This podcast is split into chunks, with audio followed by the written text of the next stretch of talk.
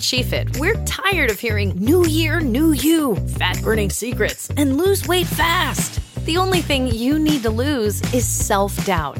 The body you're in deserves respect, love, and support. Support you're not getting from your current sports bra. It's time to experience the only sports bra that actually does its job and outperforms the most popular brands on the market. It's time to feel real support from SheFit. Save $10 today at SheFit.com slash 2022. Today on the CzabeCast, what's the difference between a must win and a can't lose game? Well, you're looking at it. Capitals, Knights, game two. Nonsense season in the NFL. You're going to be seeing a lot of stories that absolutely don't deserve discussion. All of that plus a man, a courtroom, and a penis. If you've got 45 minutes to kill, then buckle up and let's go. Here we go.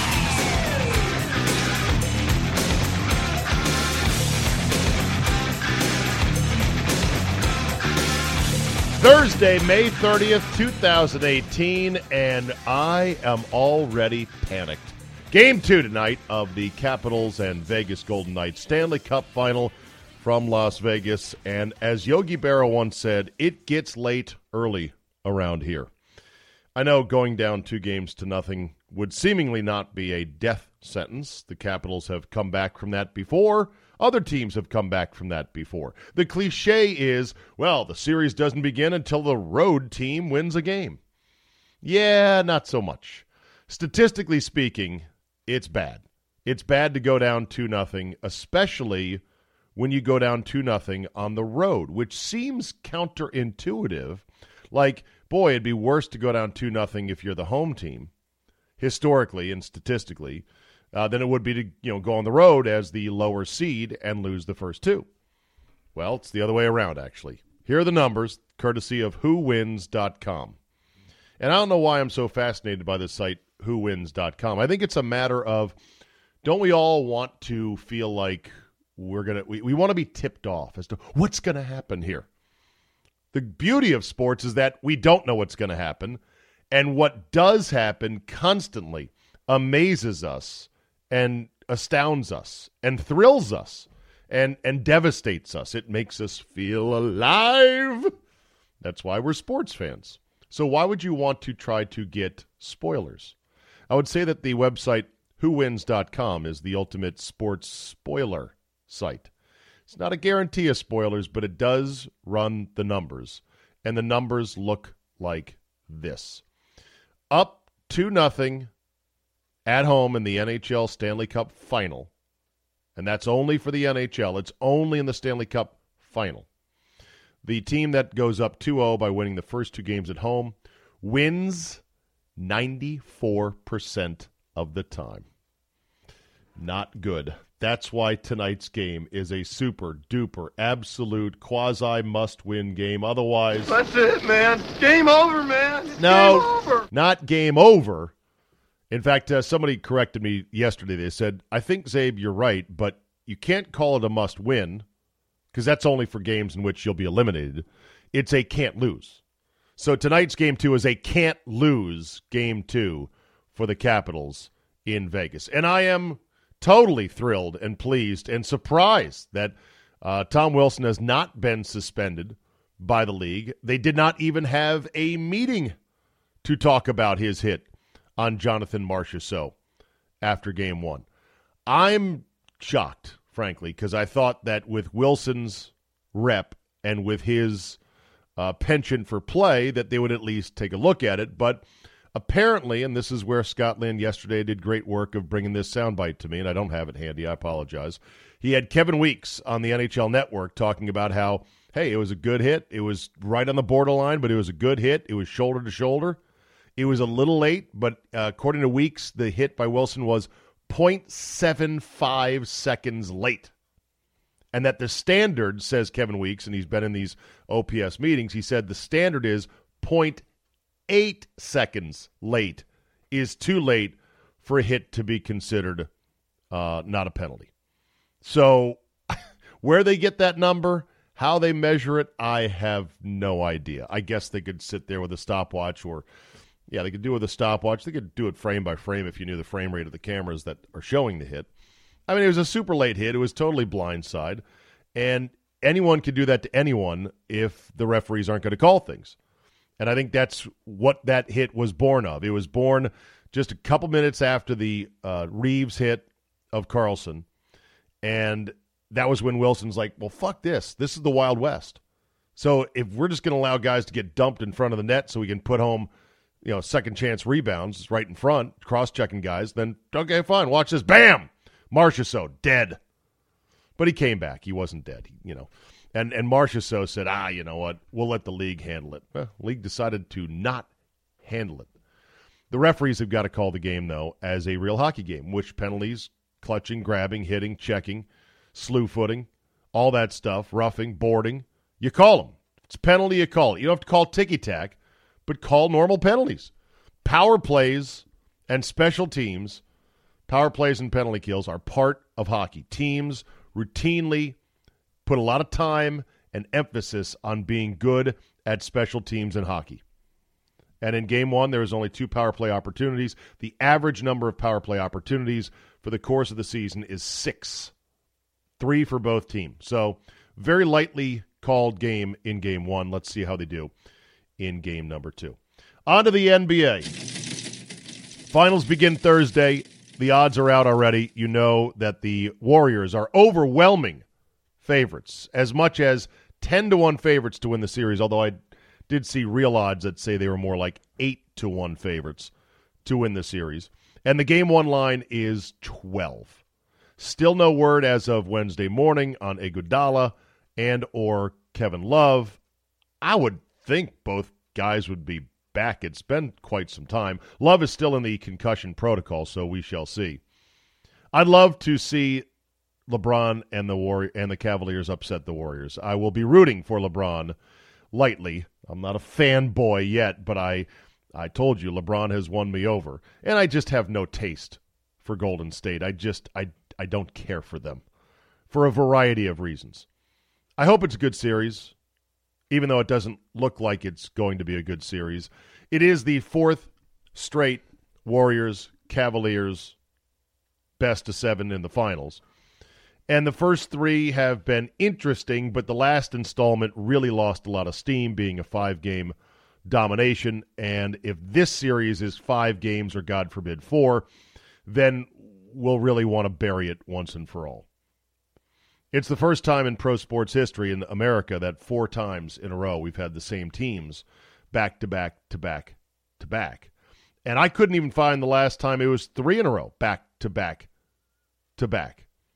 I know in college you had Alabama and Clemson, I think, meet three in a row. One, two, three. Uh, but this is the first time in pro sports we've ever had four.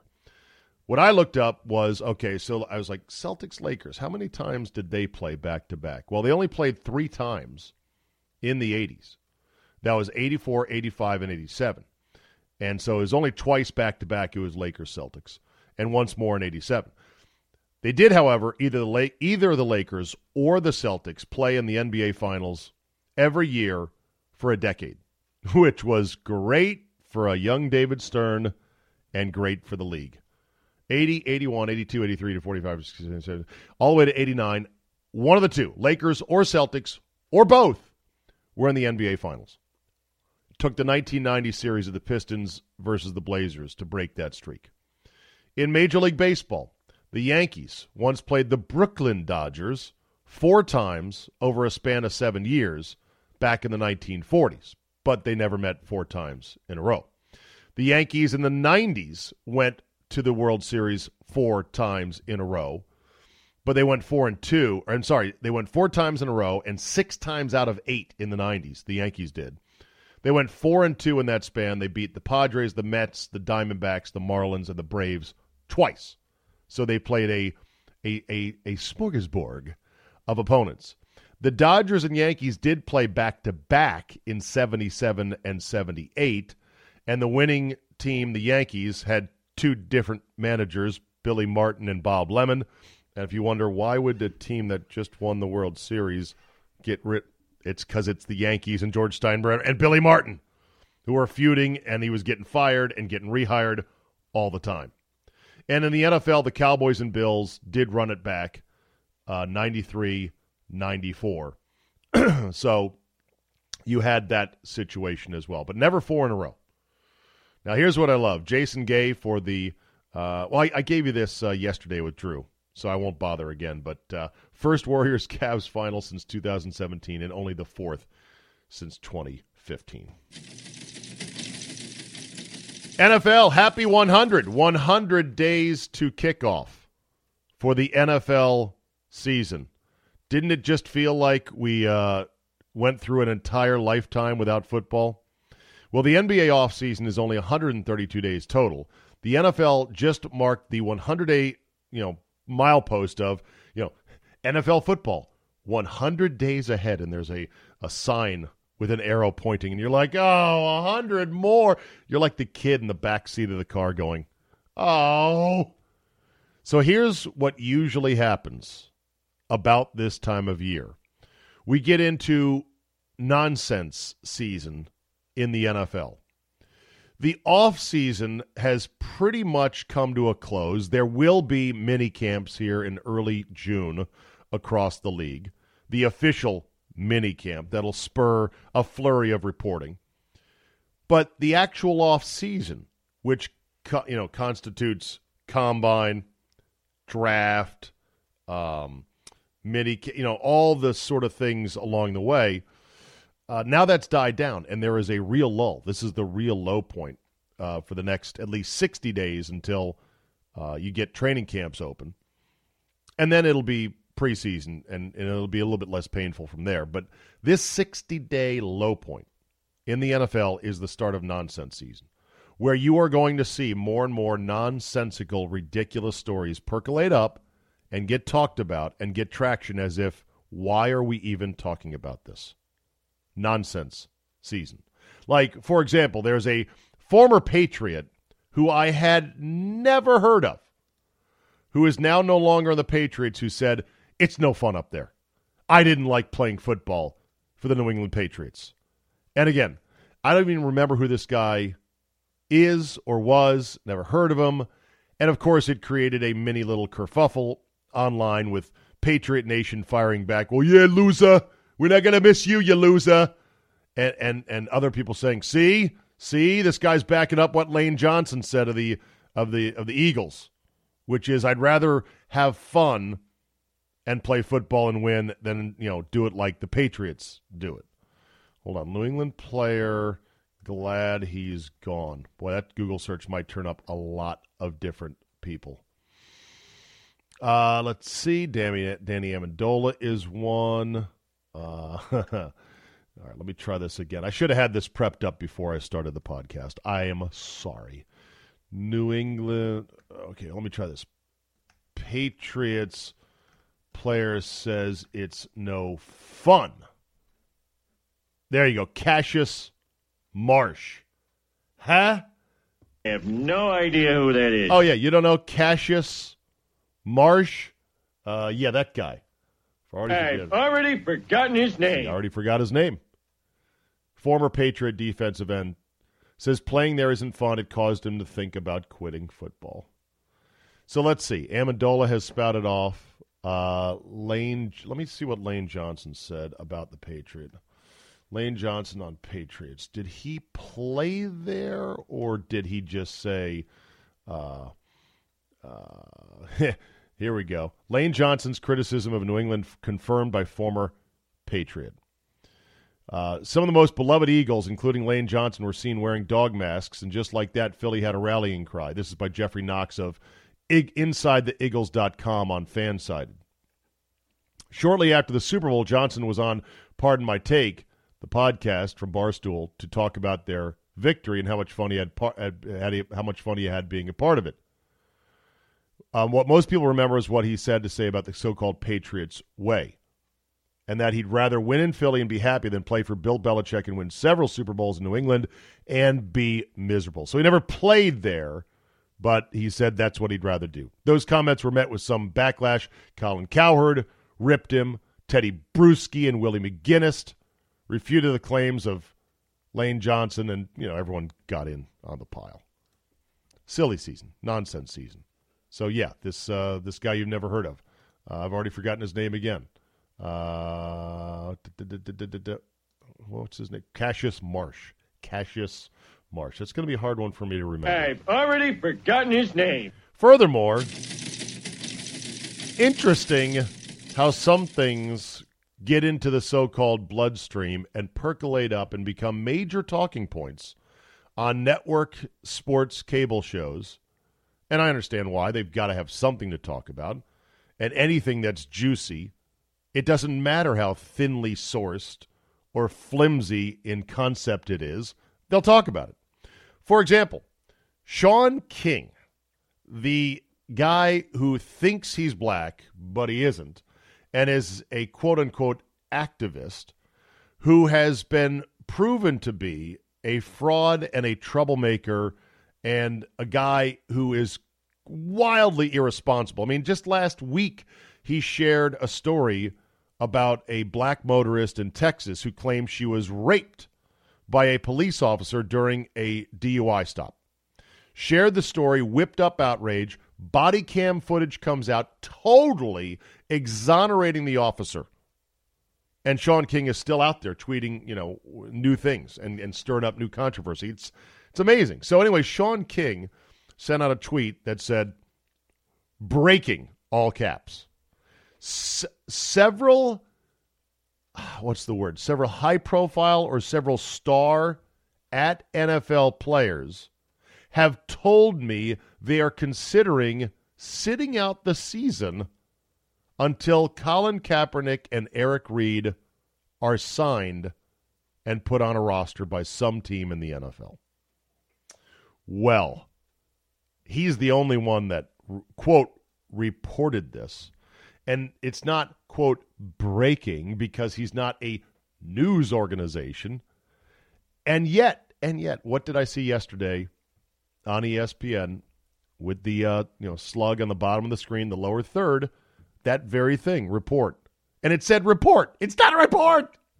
It's one nutball's tweet, which who knows where it came out of.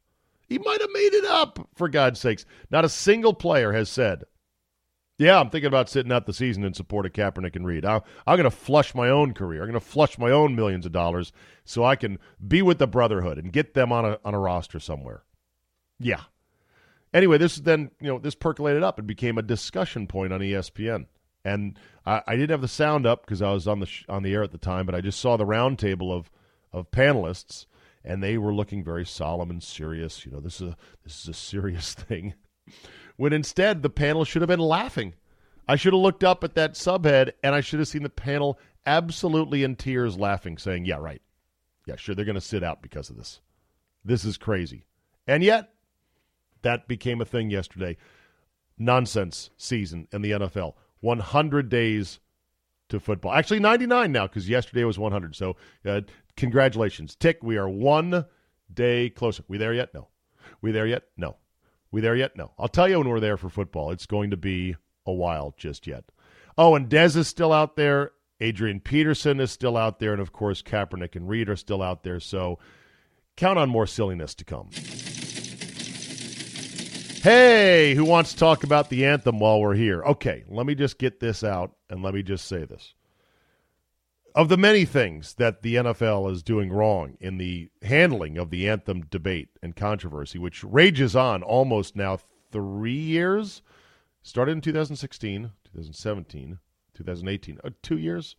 I'm bad with math. Coming on two years now that the NFL cannot get their hands around this. It'll be the third season, though, by the way. This is going to be the third season in which the anthem is going to be a, a quote thing for the NFL. A lot of people were saying the owners don't care about patriotism. This was never about patriotism. This was always about the bottom line. To that argument, I say yes, yes, yes. You're right. No one disagrees with that. It is a money thing because the NFL is, at the end of the day, we're running a business here. A business. And it strikes me as, well, not odd. I understand why, but it strikes me as a huge mistake that not a single owner has st- stepped up and laid out this simple fact for everyone to consume, including the players. Some owner, and I guess it would be Jerry, but Jerry already got burned trying to wade into this anthem thing with his ham fisted attempt to get Papa John Schnatter to get Roger Goodell fired. That didn't go so well for Jerry. But an owner should stand up and say, it's not about patriotism. You're right. It is about money because we are a business. And guess what? This thing is hurting our business. And when it hurts our business, it hurts your business as players. And this is not the road we're going to go down. The NFL should stand up and say, yes, this is hurting us. You may not think that this is hurting us in terms of television ratings, but look around. Every other sport right now, the NBA is up about 10% in the playoffs, despite the fact that most of the playoff games this year in the NBA have sucked on ice. They have been a crapstick of mediocrity and missed threes. Ratings are up 10%. NHL Stanley Cup Finals Game 1 up 10% from last year. Eh, these are not massive gains, but guess what? Up is up, down is down. The NFL down 9.6%, down 8.3% last two years. Cumulative almost 20% over two years. That's something. And it happened right as Kaepernick began his protest in the late August, early September of 2016. Coincidence? Oh, maybe. It, this issue is scrubbing speed off of the NFL. There's no question about it. It's painting the league in a bad light. It's painting the players in a bad light. What the players have to understand is whether they like it or not, a significant chunk of the NFL's customer base does not like protesting during the anthem. They understand that the players are not protesting the anthem. They understand that the players are not protesting the flag per se, or veterans per se, or the military per se, but they don't like it during that time. They want that to be a nice, thoughtful, quiet moment to stand and listen to our anthem and be thankful for living in America. That's what the anthem is. It's a ceremonial thing that other leagues do without any problem whatsoever from the players. And you can argue about why the NBA is, you know, all together on this and the players are not kneeling during NBA anthems. You can talk about where it came from in the NBA with Mahmoud Abdul Rauf and the commissioner David Stern at the time putting down a iron fist to say this is not going to happen.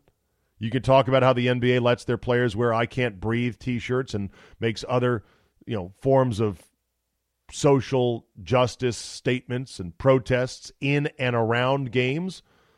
Uh, because after the Donald Sterling thing, you had Dwyane Wade and I forget who else um, in solidarity, uh, wearing black, I believe, uh, to some degree. The difference is they were doing this in the NBA anywhere and everywhere but for the one minute and 52 seconds of the national anthem. That was roped off as okay, now for the anthem, we're all going to stand and we're going to be respectful. That's the difference with the NFL. The NFL has somehow not figured out, well, they, they haven't figured out how to handle this, obviously, but they also don't want to be blunt in saying to their players, this is hurting our business. You can say all you want. I don't believe it. You're just making that up. You're afraid of Donald Trump.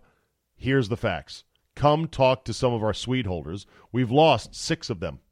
Yeah, sure, we still have 80 other suite holders, but we lost six suite holders because as a company, they said, we, we, we don't want to be associated with you guys. You know, that's those are suites that go for $200,000, $300,000 a year. And now we've got to go sell them. And yeah, we've resold three of them, but three of them are still empty, hurting our business. You can say, but that's not, don't, don't those, well, fine, screw those businesses then. No, no, we can't screw those businesses. We need those businesses. We need all businesses because we are in a business ourselves the business of playing football and making money. We're running a business here. Uh, they can't say that. Or at least the owners have been afraid to say that, or nobody is powerful enough to stand up and say that. I'm sure the owners in their secret, clandestine billionaires meeting, in which they all smoke cigars and light them with $100 bills or rolls of $100 bills, they have all said, don't anyone say anything. Don't anybody step out of line. Don't anyone freelance on this. Let's just all huddle up here and, and wait for Roger Goodell, our fearless $43 million a year leader to tell us what to do. And the other big news yesterday was one Roseanne and one of the most unbelievable and spectacular cases of the bedside Uzi known as Twitter going off and pretty much blowing somebody's own head off. She basically murdered her own career with a single tweet. The 140 character, which now 280, 280 character resignation letter. Roseanne, you have now officially retired the trophy. Her tweet uh, comparing uh, former White House Chief of Staff Valerie Jarrett to the offspring of uh, Planet of the Apes and the Muslim Brotherhood was outrageous, uh, disgusting, out of bounds, unacceptable uh, on every level. And it's interesting that when I said so yesterday on my show in D.C., and when I, you know, talked about how look, ABC can't stand by that. Like the, the the show killed. You know, there was no way sponsors would have been fleeing by the droves. This was not a knee jerk reaction, and this was not political correctness run amok. This was a absolutely untenable, disgusting remark on Twitter that killed the show.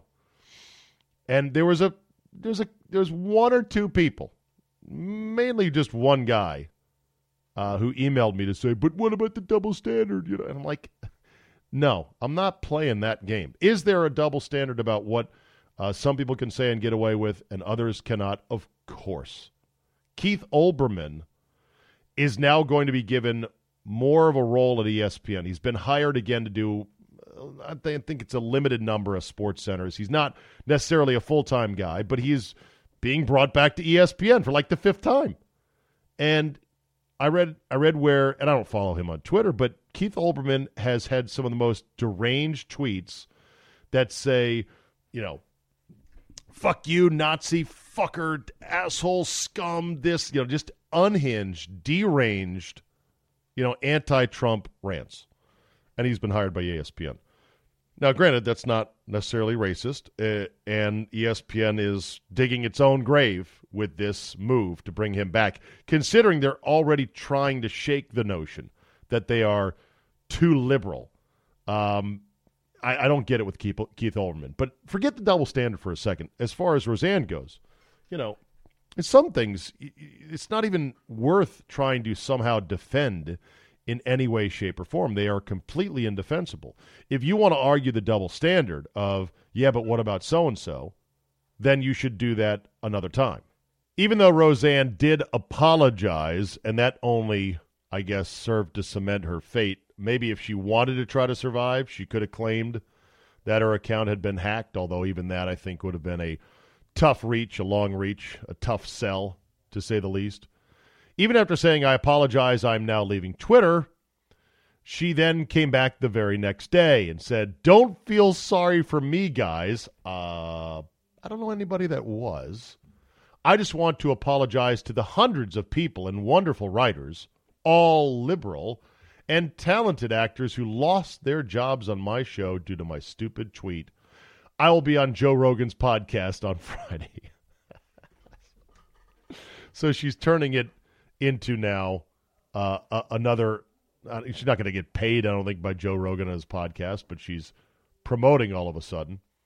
Barr also retweeted a false quote that purports to be from Valerie Jarrett's yearbook. In the fake quote, she allegedly proclaimed herself to be an Iranian who sought to help change America to be a more Islamic country. Roseanne later tweeted about her comments by saying, quote, I was Ambien tweeting. I made a mistake. I wish I hadn't. Again, it's the nightstand Uzi. If that was the case, if she was indeed Ambien tweeting. But it's indefensible, and please don't at me and don't email me saying, but what about the double standard? There is a thoughtful piece on Reason.com by Robbie Soave, S O A V E, Sove, Soave, who writes about how, you know, he writes about the double standard. He writes about, well, why did ABC get back in business with Roseanne to begin with? Yes, it was a vile thing to say, though no one has any right to be though no one has though no one has any right to be surprised that Barr said it, writes Soave on reason.com. The no- notoriously pro Trump comedian, who is otherwise something of an ardent leftist, has a long history of offensive, nonsensical utterances. She once said that Wall Street bankers should be executed via guillotine. I think I'm kind of behind that sentiment as well. What? What do you say? I'm just kidding. I mean, not. I mean, kind of. Well, they, I think some people on Wall Street should have gone to jail for what happened in 2008, but I think one person did. Funny how that is. No, execution, I can't go that far. Guillotine, though, I mean, if you're going to be executed, it's quick. She has flirted, writes Reason.com, with 9 11 trutherism and claimed the Boston Marathon bombing was a false flag operation. She once doxed George Zimmerman's parents, meaning, you know, outed their names and address, doxing, D O X X I N G, like documenting. She once doxed George Zimmerman's parents and suggested people should go to their homes unless Zimmerman was arrested for killing Trayvon Martin. So, in other words, Roseanne's crazy. She's all over the place. In March 2018, she falsely accused Parkland survivor and activist David Hogg of making a Nazi salute. It was Roseanne herself, of course, who posed as Adolf Hitler for a satirical magazine in 2009, holding a tray of overbaked gingerbread men labeled burnt Jew cookies. Good God! Roseanne is crazy, writes Robby Soave. and her disgusting remark about Jarrett is perfectly in character. No one is allowed to pretend that Roseanne finally went too far or some such nonsense. The Jarrett comment, for which she swiftly apologized and to no avail, is hardly more offensive than any number of things she has said over the years. If people who say very bad things and do not deserve to work in television, then Roseanne should have never been rebooted in the first place.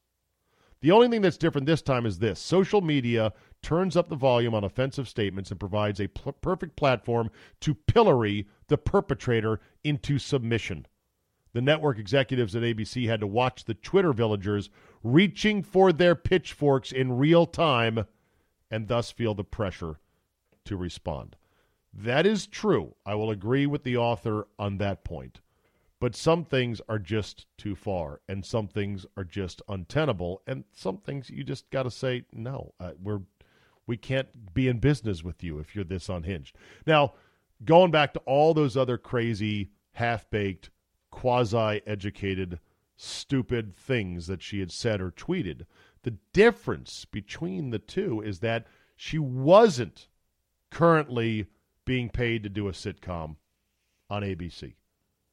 So I think once you are actually taking their money and they are actively in business with you, then the game changes. And then you can literally blow your brains out with a single tweet of 140 characters or less, or less, which is the case. All right, let me get an email or two in here right quick. Thank you guys for emailing me. I appreciate it. Thoughtful stuff. You can email me, czabe at yahoo.com. You know how to reach me on Twitter and all that other stuff. Appreciate the feedback and the kudos and the attaboys. This one from Casey Birschbach. Czabe, I'm a 20 plus year listener out of Wisconsin. Appreciate your work. Agree with most of your takes. And I become a bandwagon Caps fan because of you. And I even recently told my wife that if I were on my deathbed, I'd think I'd ask to see and talk to Czabe. No homo. Well, that is what an honor that is. Your deathbed, you would want to see me. Really? And talk to me? I'd feel a lot of pressure. Like, it'd be awkward. Hey, uh, so you're dying. Yeah, that, uh, that sucks. Uh, do you want me to record the uh, upcoming games? No, actually, it won't matter. Actually, you'd be dead. Anyway, writes Casey, I know you'll have hockey to talk about in the morning, but check out this story out of Milwaukee. Hell of a hit and made me laugh. The story is of police tackle man who took it upon himself to inspect suspicious package. The bomb squad, I guess, was called in for a suspicious package in downtown Milwaukee. And some guy, some random dude, for some reason, is like, oh, let me go take a look at that. And he ducks under police lines. He goes to walk right up to the package, and some cop runs in and tackles him, lest it is a bomb and lest he set it off. And yes, the hit that took him out was pretty damn funny. Anyway, thanks for the morning drive entertainment on the hog, and thank you for the CzabeCast's loyal listener, Casey Birschbach. This one from Brian Lucas. sends me a link to a story headline Saved in the Necco Time Bankrupt Candy Company Sold at Federal Auction. The bankrupt New England Confectionery Company, primarily known for its chalky sugar wafers and its Valentine's Day candy conversation hearts, received an $18 million winning bid from Ohio based Spangler Candy Company, maker of Dum Dum Lollipops and Circus Peanuts and a, at a federal bankruptcy auction in Boston on Wednesday. And while the future of Necco Candy is still uncertain, the deal may keep the company's products, which also include Mary Jane's, the Sky Bar, and candy buttons, on the shelves a little while longer. Now, let me pause to say I love chocolate Necco wafers. The rest of the Necco, the, the, the multicolored, multi quote flavored Necco wafers, bah, suck. Chocolate Necco wafers are a delicacy. They are delicious. They're hard to find, not on most 7 Eleven store shelves, but they're out there. That said, um, I got this response, this email from Brian Lucas under the heading of Candy Lover. Zay, maybe they're going bankrupt because their candy is the suckiest of suck candy. Might as well throw in Bit O Honey to boot. Okay, so they've been around for 170 years, huh? You ask, how's that possible? It's a miracle. It's a miracle. It's a miracle. Hey, hey, uh, candy buttons were big back uh, 180 years ago. This is the candy that sits at the bottom of your Halloween bucket until your mom throws it out without asking you, and you're not even sad. The total effing mystery is that someone is buying them. Must be the overfunded pun- pension plan parentheses, Bud Fox, Wall Street. See you later, Brian Lucas. Very funny. Thank you for that. And then finally, this one from Jason Heilman. Czabe, I was listening to yesterday's show via podcast on my way into work this morning. The Frontier Airlines story from the Daily Czabe was no surprise. If that airline had the volume of flights of real airlines, there would be so many more amazing stories of what the fuck generated. I'll briefly share one of mine if you're interested. The attached photo is of my boarding pass of the outbound leg of a trip from a few years ago. Yes, the out- airport code is TTN. Oh, you don't know what TTN is? Why, that would be Trenton, New Jersey. Not Newark, a shithole unto itself. Not Philadelphia. Not even Allentown. Trenton. Oh, and you might also notice the pass is handwritten. Frontier's computers were not working that day. But hey, no biggie. They were only loading 137 onto a 737 to fly to Minneapolis. Why would we need working computers for that? Yes, he sent me a picture of the handwritten Frontier Airlines boarding pass. Well, that's official. It's all written out here. As it turns out, we made it to our destination without incident. But there was more fun on the trip home. My return flight from Minneapolis was on a Saturday evening, and traffic at MSP was light. I ducked into Rock Bottom Brewery for a bite and a beverage waiting for my flight to start boarding. I got to my gate at the beginning of the listed boarding time, only to find an empty waiting area and a lone gate agent at the desk. I asked if something had changed with the flight. She said, Why, yes, the captain wants to leave early. So everyone has already boarded. Uh, she kept speaking down. I want to get out of here touch early, so we're just going to go ahead and get on the plane right now. Everyone but me, of course, had boarded. And in a panic, I was like, I think I just missed my flight. Luckily, they, they, let, they let me on the plane, and we did take off a half an hour early for good old Trenton, New Jersey.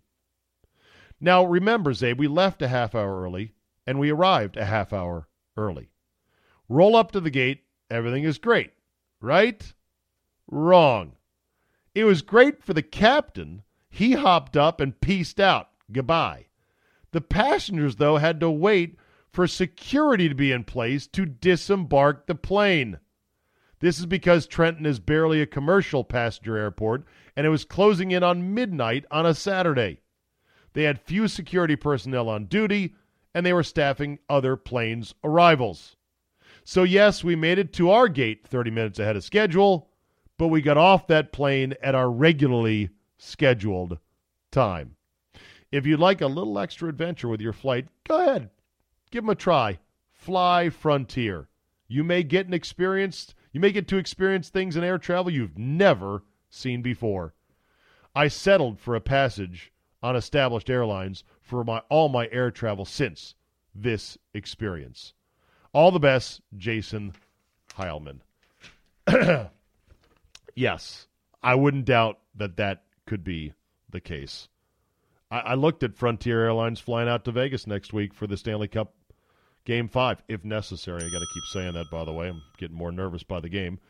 Um, yeah, I looked at Frontier. I'm like, yeah, they get some pretty decent flights. They fly out of a decent airport. The price is pretty good. And then I'm like, it's Frontier. Don't even think about it. All right. I've had fun, just you and me today. So let's end on a happy note. Accused rapist shows penis in courtroom to prove his innocence. Why, yes, indeed. Anyone for. Anyone for penis? Connecticut man on trial for sexual assault was allowed to drop trial and expose his junk to a stunned New Haven jury this week to prove that it does not match his accuser's description. The accuser said that she was raped in 2012 by a stranger whose penis was lighter than the rest of his skin and picked one Desmond James, 26, out of a photo lineup as her attacker. Let me stop right there. Six year old case, and this woman is picking a face out of a lineup. Eh.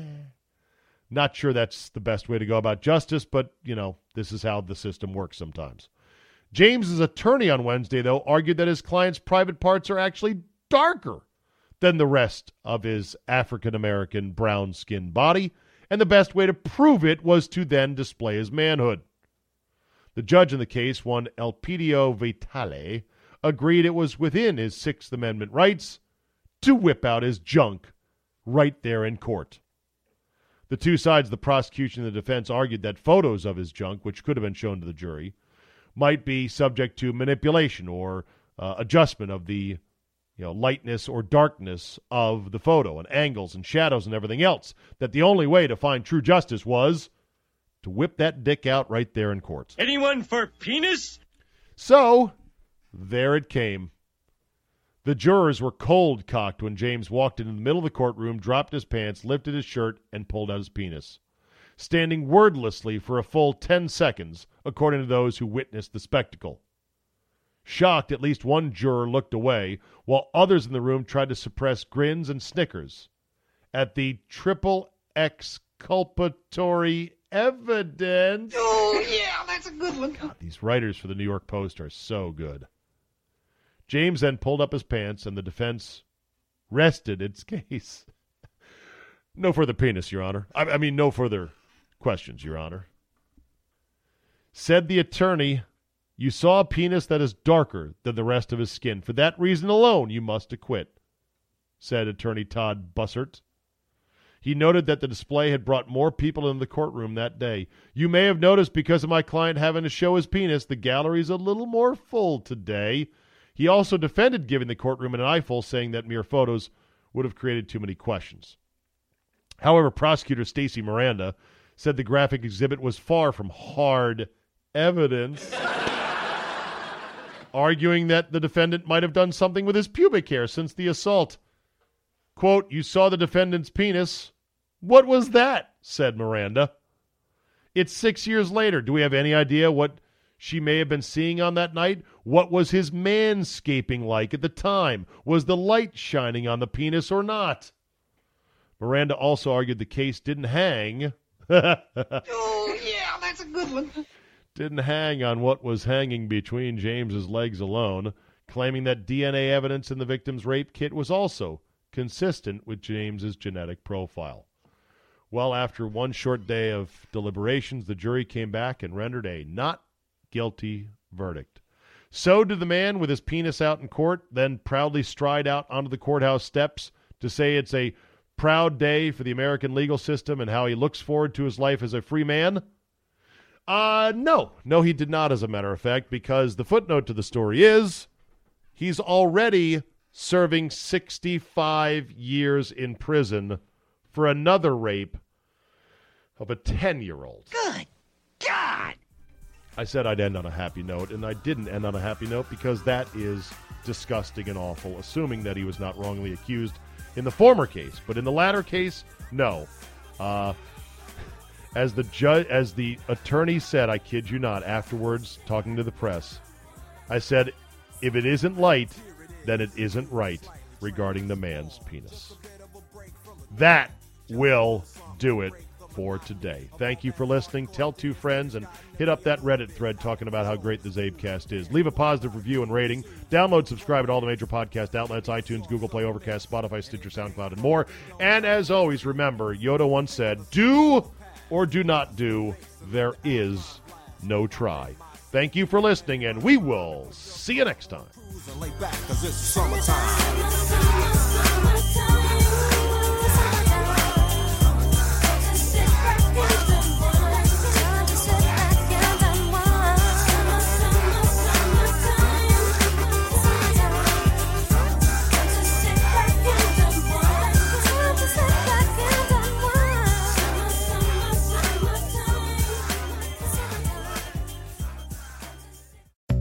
SheFit, we're tired of hearing new year, new you, fat burning secrets, and lose weight fast. The only thing you need to lose is self doubt. The body you're in deserves respect, love, and support. Support you're not getting from your current sports bra. It's time to experience the only sports bra that actually does its job and outperforms the most popular brands on the market. It's time to feel real support from SheFit. Save $10 today at shefit.com slash 2022. Hear that? Is that America cheering or a sausage patty sizzling to perfection? It's time to cheer for Egg McMuffin and fresh cracked eggs at McDonald's. It's time to wake up to the aroma of freshly baked biscuits and treat yourself to a real honest to goodness morning meal. Breakfast. It's on at McDonald's. Now get any breakfast sandwich for just 2 bucks. Available only through the app. Mobile order and pay available at participating McDonald's. McD app download and registration required.